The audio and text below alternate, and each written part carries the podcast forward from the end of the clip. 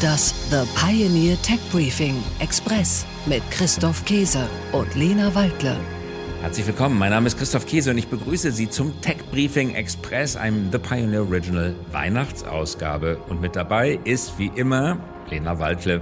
Hallo Christoph, guten Morgen und fröhliche Weihnachten. Wir freuen uns, dass Sie alle dabei sind bei unserer kurzen Express-Version des Podcasts und wir werfen heute einen Blick zurück auf die wichtigsten Ereignisse in und rund um die Tech-Welt im Jahr 2021. Tech Briefing, das Thema der Woche. Das Jahr begann mit einem Lockdown, natürlich, und immerhin mit der positiven Aussicht auf eine baldige Impfung. Auch wenn das dann doch noch ein paar Monate gedauert hat, bis wir alle geimpft waren. Das schon, aber vor allem die mRNA-Impfung des Mainzer Unternehmens BioNTech kann mit Recht als eine der wichtigsten, wenn nicht die wichtigste medizintechnische Entwicklung der vergangenen Jahre angesehen werden. Corona hat uns das ganze Jahr über auf jeden Fall begleitet, im Winter mehr, im Sommer etwas weniger. Anfang des Jahres war zumindest in Berlin in Sachen Corona nicht viel los, außer dass es natürlich viel Homeoffice und viele Spaziergänge gab.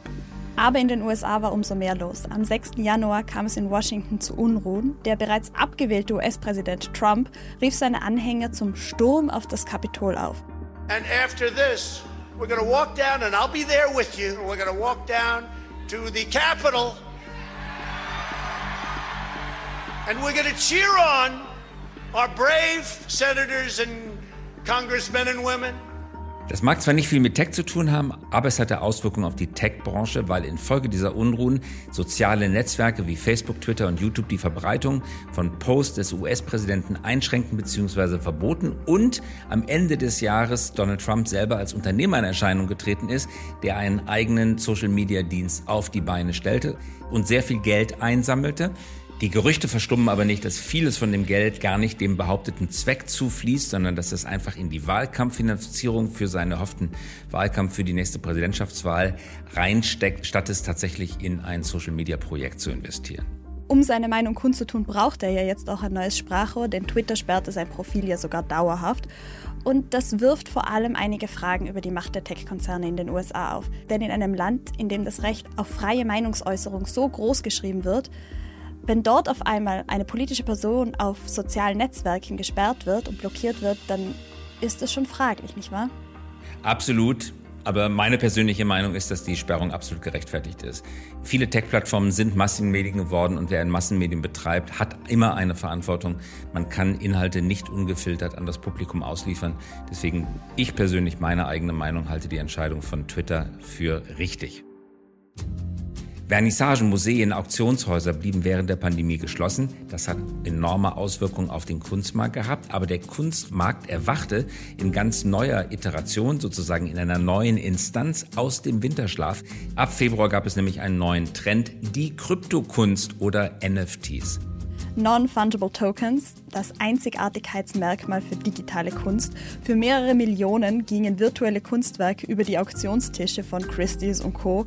Und der Hype um NFT-Kunst brachte immer neue Kuriositäten dieses Jahr hervor. Am meisten Aufsehen erregte sicher das NFT Every Days, The First 5000 Days des Grafikkünstlers Beeple. Diese Collage aus 5000 Bildern wurde im März um fast 70 Millionen Dollar verkauft. Und damit sind wir schon im März. Spätestens diesen März wurde uns wohl allen klar, wie leicht unsere weltweiten Lieferketten zusammenbrechen können. Man stelle sich vor, ein einzelner Kapitän oder Steuermann auf der Brücke eines Containerschiffes begeht einen einzigen kleinen Steuerfehler und rammt das Containerschiff, zugegeben ein großes Containerschiff, in das Ufer des Suezkanals, verklemmt das Schiff dort, blockiert über einige Tage die Handelsroute, wird freigeschleppt und trotzdem führt diese kleine logistische Kalamität dazu, dass die Weltproduktionsketten über viele, viele Monate, sogar bis heute hinein, blockiert sind, gestört sind und viele Waren nicht rechtzeitig ankommen. Und jetzt, wo sie nachgeliefert werden, kommt es zu Staus in den Häfen. Ein Jahr später, fast ein Jahr später, haben wir immer noch mit dieser Kollision im Suezkanal zu tun. Und das war es natürlich noch nicht mit dem Tech Briefing für diese Woche, nur mit der Express-Version. Sie möchten mehr zu diesem Thema hören? Dann kommen Sie doch an Bord. Mit einer The Pioneer-Mitgliedschaft hören Sie unsere Analysen sowie aktuelle Nachrichten aus der Welt der US Big Tech, Startup und der deutschen Industrie in der The Pioneer Podcast App und lesen unsere Briefings und Artikel auf thepioneer.de/slash techbriefing. Die Links dazu sowie zu unserem kostenlosen Newsletter finden Sie in den Show Notes. Haben Sie Themenwünsche oder Feedback zum Podcast? Dann schreiben Sie uns doch eine Mail an techbriefing@mediapioneer.com. Wir freuen uns auf Ihre Nachrichten und wenn Ihnen unser Podcast gefällt, dann bewerten Sie ihn doch in Ihrer Podcast-App. Und im Podcast gibt es außerdem ein Interview mit dem Spotify Deutschland-Chef.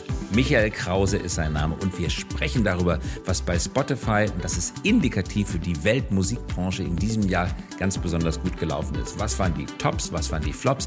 Und vorweg sei folgendes Verrat, Podcasts gehören mit zu den absoluten Superstars im Audiomarkt. Da ist 2021 richtig viel passiert und Michael Krause berichtet, was genau das ist. Wir wünschen Ihnen und euch ein wunderschönes, glückliches, hoffentlich friedvolles Weihnachtsfest. Herzliche Grüße von Christoph Käse und Lena Waldle.